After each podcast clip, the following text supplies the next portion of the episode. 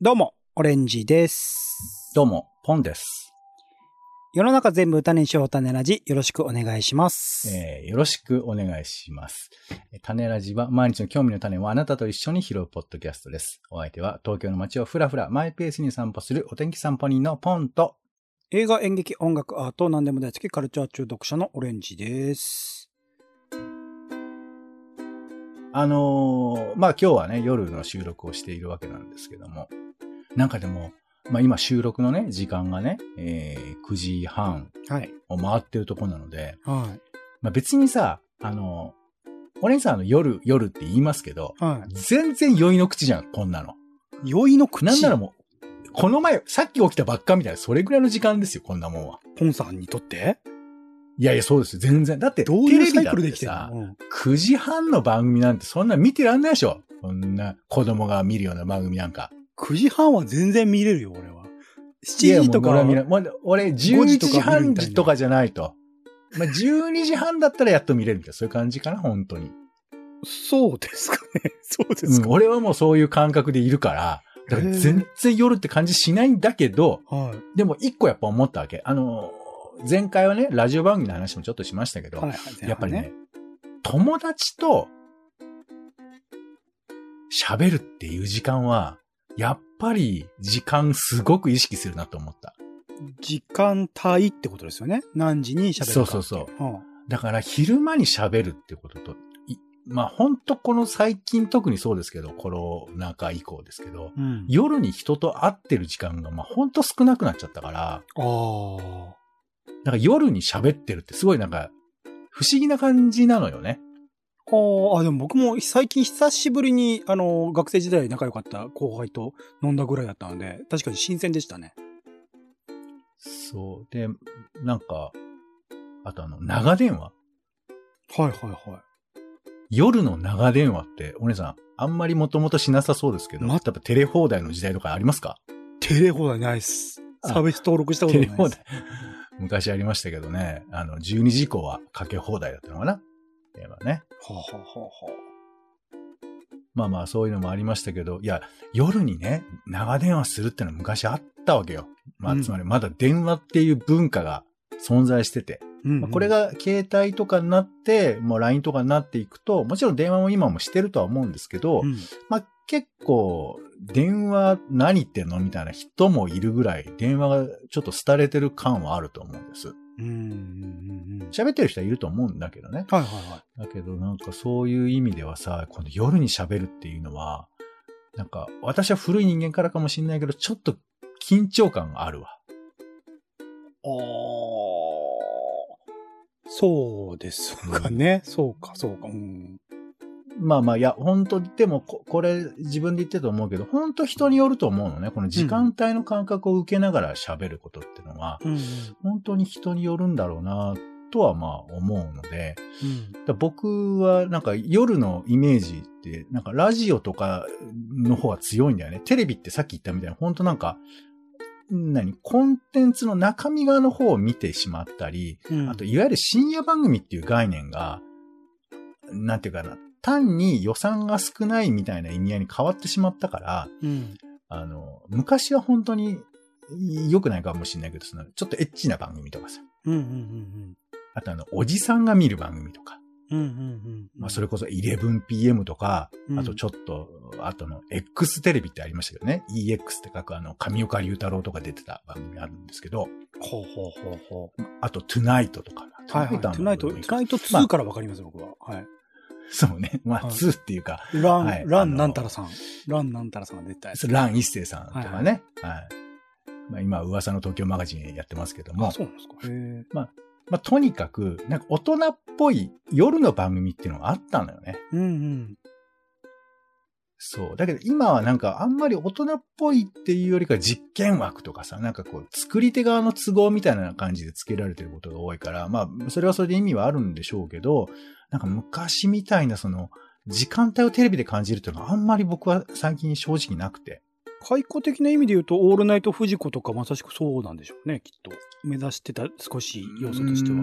だから、もしかしたら、年が若い人にとっては、夜の時間帯にああいうのやってることのなんか刺激性ってのがあるのかもしれないよね。まあ僕は慣れちゃってるのかもしれないけど。うんだけど未だにやっぱりラジオとかで、深夜便 ?NHK ラジオ深夜便って番組があるんですけど、はい。これ11時くらいからなんだけど、テレレレレレレって、まあオープニングが流れるんですけど、はいこれ聞くと、もうめちゃくちゃ深夜感が俺の中で漂ってくるっていうか、深夜感ってどどういう感じですか？深夜感っていうのは。だから深夜だっていう。うん。世間から音が消えてて、はいはいはで、なんていうかこう、キュイーンって、また言ってるけど、い。なんかこう、集中せざるを得ない時間帯っていうんですかね。うん。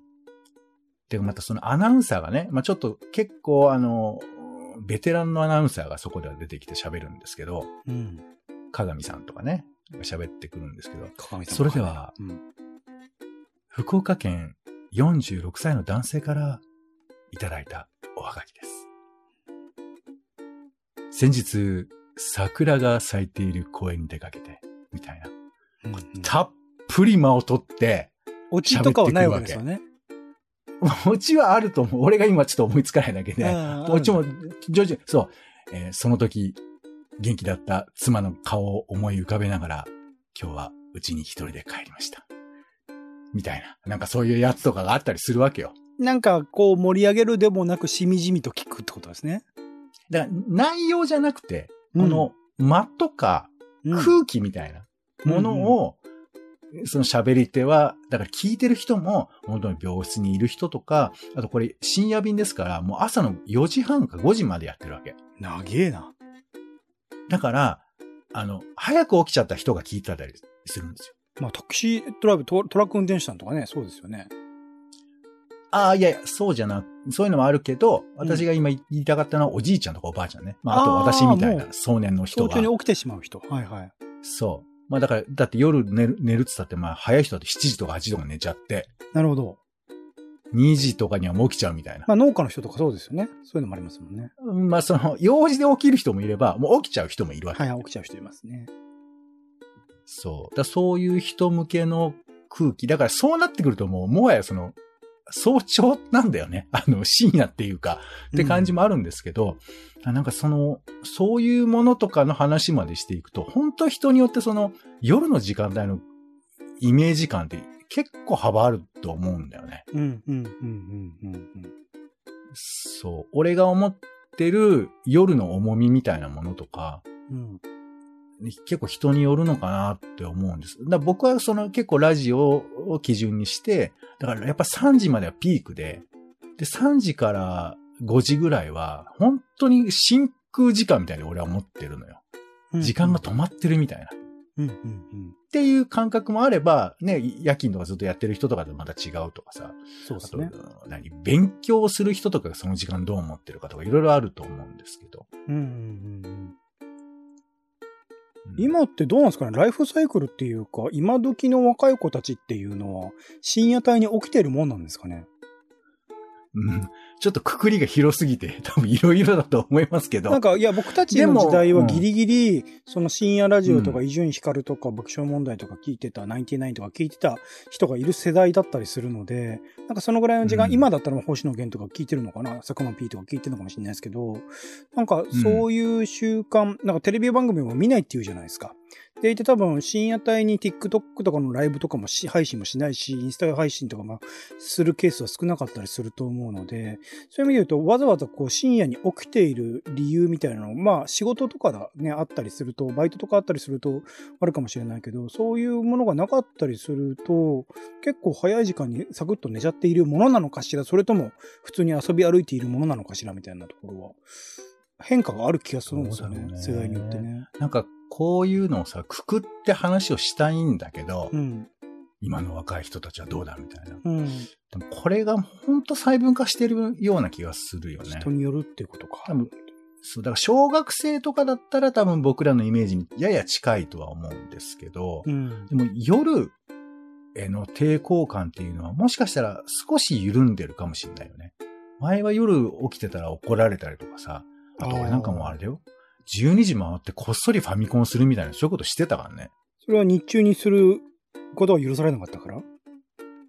うーん、というか日中、そうね、日中も、だからまあ帰ってくるじゃん。いや、5時とか6時ぐらいに帰ってきて、うん。で、なんかまあみんなでテレビ見てご飯とか食べて、で、やっと時間が取れるかなと思ったけど、やっぱ自分専用のテレビとかないですから。なるほど、なるほど。そうすると夜にこっそりやるみたいな感じで、うん。でも部屋真っ暗にしてテレビだけつけて、こたつの中入り込んで、コントローラーのためだけに手を出してっつうと、親父がさ、さってやってくるわけ。あ で、どうすることもできないよね。今ドラクエやってるわけですから。はい止めたら終わりだから。みたいなこととかはあったよ。でそういう感じが今どうなのかはわかんないよね。今だとほらスイッチとかでさ、手元でゲームできるとかあるから。あ。俺もありました。それでスーファミ壊されたもん、親に。そうだ。あったあった。あるよね、そうね。ありました。でもほら、いや、やっぱ夜はワンダーランドだから、そこだったら許される。まあ、許してはいないんだけど、なんかそこだったらこっそりできるみたいな、そういう感覚があったから、今、スマホがあるからね。そうだよね。個別だもんねでどうなんだろうね。そう。まあ、可能性としてはそれはあるんだけど、でも、もしかしたらね、あの、ごね、ご家族によってはスマホをまだ与えませんみたいなこととかもあるかもしれないから、まあ、いろいろルールはあると思うんですけど、そう、だから10波人からにできないところがね、なかなか、まあ、難しいところではありますけれども、うん。人間百景嘘だろ。はい、ということで。そんな切り替え方しなくていいんすけど、別に。普通に、普通に話していけばいいと思うけど、やりたいんですね。えーはいっと、やりたいですね。うんはい。いや、あのー最近ね、あの、はいはい駅で、あのー偶然出会った人なんですけど、うんやっぱ夏だし暑いからさ、あのーもう、サラリーマンの人が前から来て、で、もうワイシャツとか出ちゃってるわけ。うん片方。あの、うんわ、わかりますかね？その、右、両、両方入れるけど片方だけ出るってパターンあるじゃない？はいはい。あの、シャワイシャツの下のズボンに入れてるコントロールできてないっとてことはね、自分の体を。そうそう。まあ、こん、もうしたくないんだろうね。もう出ちゃってるならそれでいいですみたいな感じなんだろうね。うん。だから、ああ、もうほんと疲れてんだろうなと思って、ほんとダメだよ、だらしがないの。あって思ったら、あの、もうチャックも開いててさ。あらあら。自由だね。いや、相当疲れてんなと思って。だから、うんやっぱなんか人っていうのは、あの、うん、偏見よ偏見だけど、もう一個だらしなくなると全部だらしなくなっていくんだなっていうちょっとうんうん。思ったけど、でも止められない気持ちもわかるよね、なんか。そうね。特に今暑いから、なんか僕とか背中とか汗かいちゃうんで。から開けてたとは汗かいちゃうんで。思わんけども。その、あの、うんシャツとか、まあ僕はあんまりワイシャツとか入れる生活してない、スーツの生活してないんであれですけど、普通にあの、T シャツとかはインするタイプなんで、それを外していることはあるんで、わかりますよ。だから、締め切った空間を作るとそこに汗が溜まって気持ち悪いから、解放しようっていう気持ち。で、その解放がもしかしたら股間に行ってる可能性はあるんで、それは、しょうがない。ああ、そうね。今、今思えばトイレ出た後なのかなとかちょっと思ったりもしますけど。あーかもしれないですねそうね。っていうのをさっきこのネタを想像してたの、駅で。何え？喋ろうかなと想像怖っ。あ、いやいや、想像って思い出してたのね。ああ、びっくりした。記憶をね。そう。そ、そんな何気ない創作話怖いっすよ。これを喋ろうと思って、はいはい。で、はたと自分の社会の窓を見たら開いてまして、嘘だろ。怖えよ、もっとこう。そうだから、本当本当悪く言ったらダメよっていう、そういう話です。自分に返ってきましたね。その自然がね。はい。人間百景なんだかなんだかわかんないですけど。でももう一個外と気づかないもんだけどね。うん。なんかちゃんと見ないと気づかないよ、うん社会の窓なんて。だから、社会の窓ってのは、そこに誰かがね、ノックしてくれるかどうかっていう、そこのあれだよね。捕まり。場所で。した瞬間に捕まります。いや、違う違う。あなた空いてますよって言ってくださるかどうかじゃないですか。そういうことでも、言わないこともその人にとってのは、あれ、あの、いいことかもしれないと思うよ、俺は。いや、俺はごめん。もうね、言わない、言わない人生はもう終わった。俺はこれから全部言っていくだって世の中、道すが、道で会う人なん、て一言わないで過ごしてさ、後悔したくないじゃん。そういうことじゃないのよ。言って、その人が恥かいて後悔することの方が俺はリスクとして考えるよ。じゃあ、だから言い方よ、それは。あ、すいません。ちょっと皆さん、ちょっと集まってもらっていいですか？え、こちらの方なんですけども、今ね、僕重要なこと言いますんで、皆さんあまり大きな声で、この話を噂話しないでくださいよ、とか、そういうこと言ったらダメよ。普通に言ってもそうじゃなくて普。通にちょっと空いてますよって言っただけでも、本人は恥ずかしいし周囲の人に聞こえたら気づかれるから、いいのよ。それはいずれ気づくことを願った方がいいよ。ちなみにさ、ちょっと、これ、ここれで話終わりたくねえな。あのさ、スマホでさ、電気つけてる人がいるじゃん。ああ、います。あの、映画館とかでもいるし、いや、あの、道端でもいます。そうそう、もう、あの、一番よく見るのはやっぱその、向かいに座ってるからだけど、電車で、うん。あの、スマホのライトだよね。その懐中電灯代わりになるライトなんかをつけに使ったのか、話なんかにして、、ついちゃったんだろうね。なんか手が滑ってね。そう、んそう。それで電話してる人とかいるのよ、もう。で もちょっと待って、二重、そいつは注意すべきなんじゃない？やっぱり。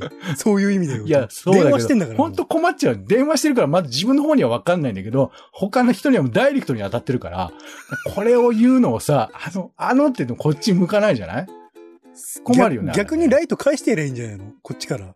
そういう人に向かって。いやいや、そうすると、あの、ちょっとやめた方がいいと思いますよ。老人にそういうの失礼だと思いますよ。なんか、老人なんだ。やっぱり老人なんだ。その時はたまたまね、いや、うんいろ、若い人もいる。若い人もこれいますけどうね。ん。はい。はい。ということで、人間百景でした。それが言いたかったのね、毎回、本当は3つぐらいあったんだけど、大体1個になっちゃいますけどね。いいんですよ。いくら言ったって別に。はい。えー、ということで、えー、今回お散歩行ってきたんで、その話をちょっとしたく。三段話を。三段でもねえな。別々の三つの話だな。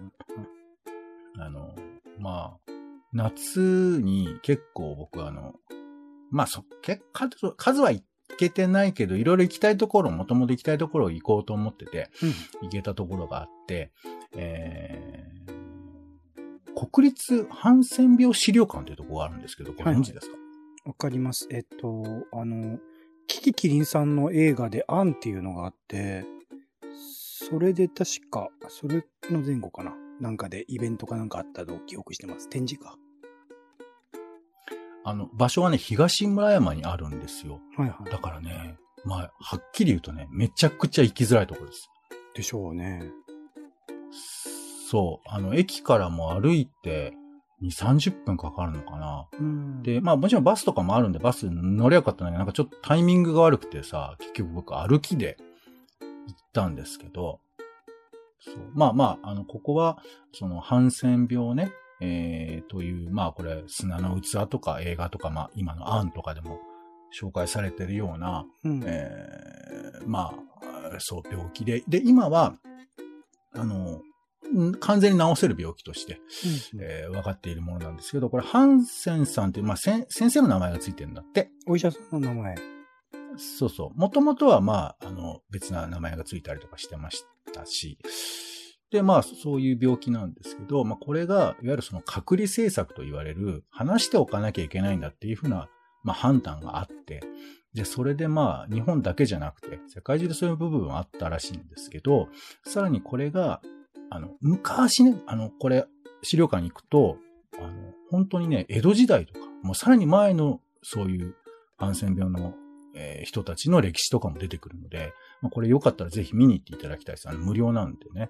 そうなんですけど、その、もともと遺伝性だって言われてたんだって、当時は。んだから、過去悪いことをした人がそういう風になってるんだ。みたいなそういう風な。そそういう、うう極めて非科学的な遺伝論なんだ。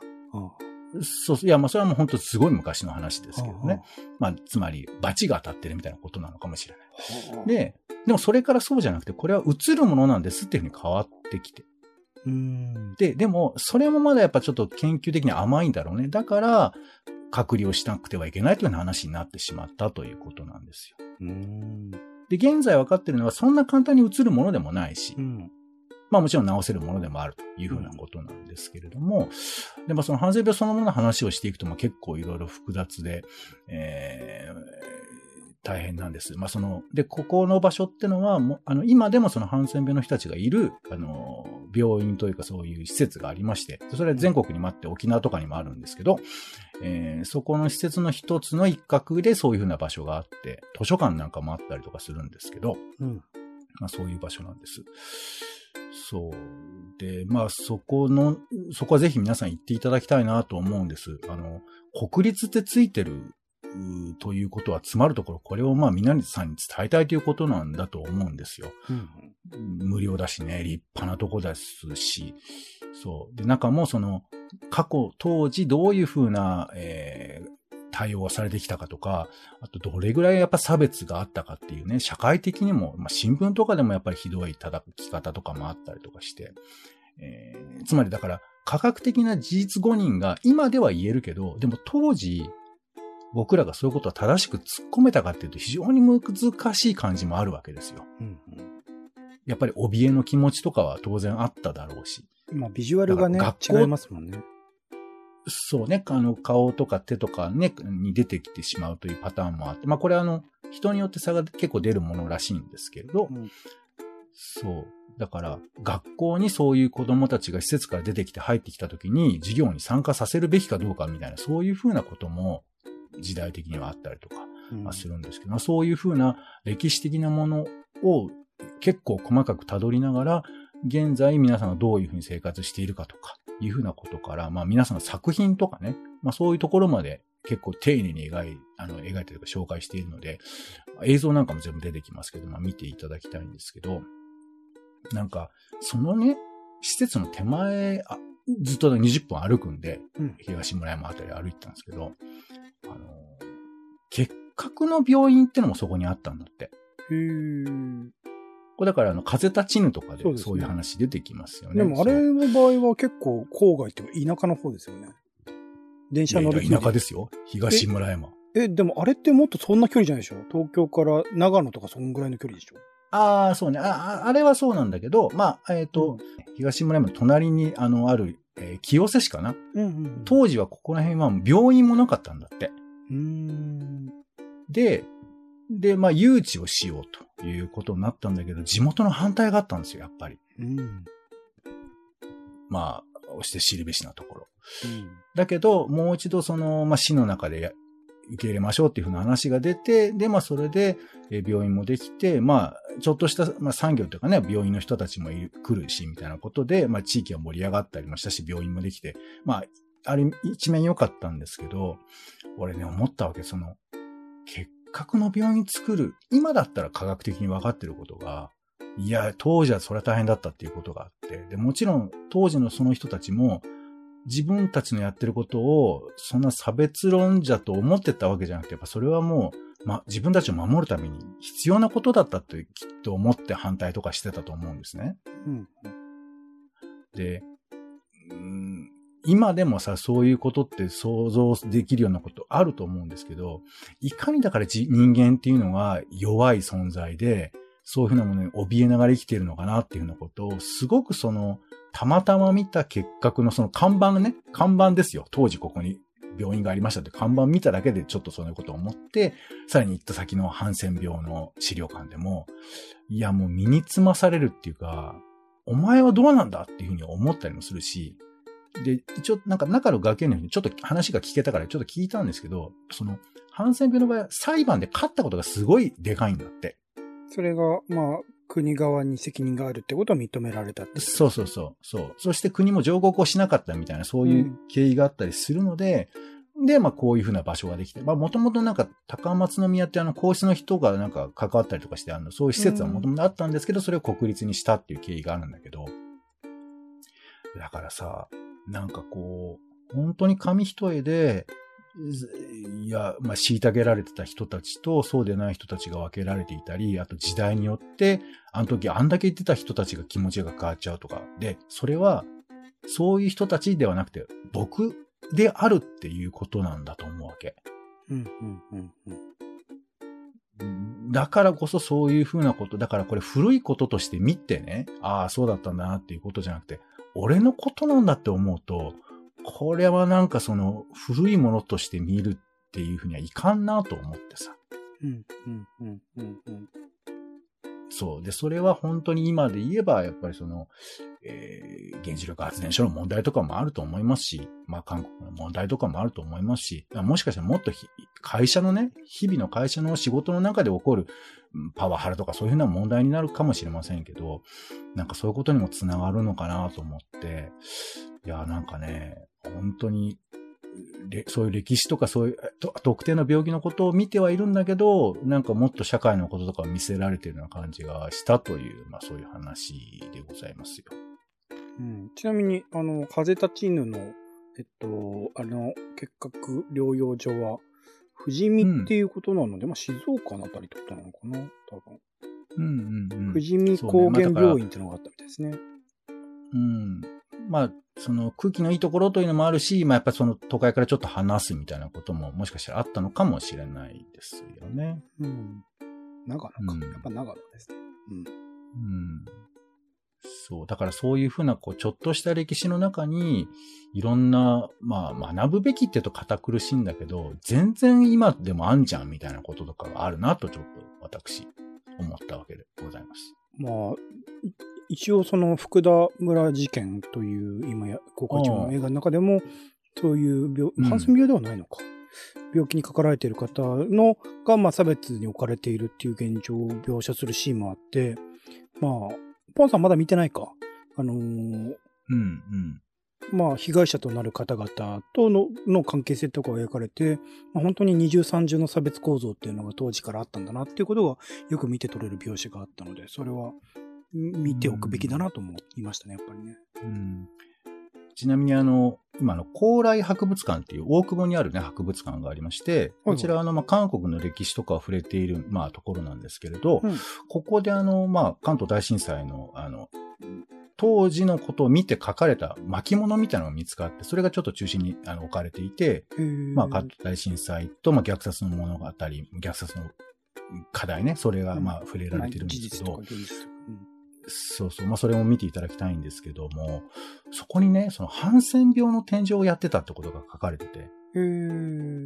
つまり、ハンセン病で差別に遭ってたのは日本人だけではないんですよ。まあ、当然だけど。うんうんつまり、その時代背景を考えれば、当然関東大震災の時期もそう、あの、要するに、えっ、と、韓国の方から日本に、まあ、労働力としてとか、あと、併合されてきて連れてこられた人たちがいたからこその課題なんだわけだわけだけど、当然その中でハンセン病になった人たちは韓国の人でもいるよね。うんで、そこでの、まあ、差別みたいなことがあったってことを、まあ、展示としてやってたっていうのを見て、いや、だから本当に、一個一個のデマとかそういうふうな課題もあれば、歴史的な課題もあるんだなというふうなことはあって、で、これは本当にだから、昔のことじゃねえなって、まあ、うんいろんなことを見て思ったりしますわね。まあ自分たちがね、日々生活の中でそこはちゃんと意識しなきゃいけないことですね。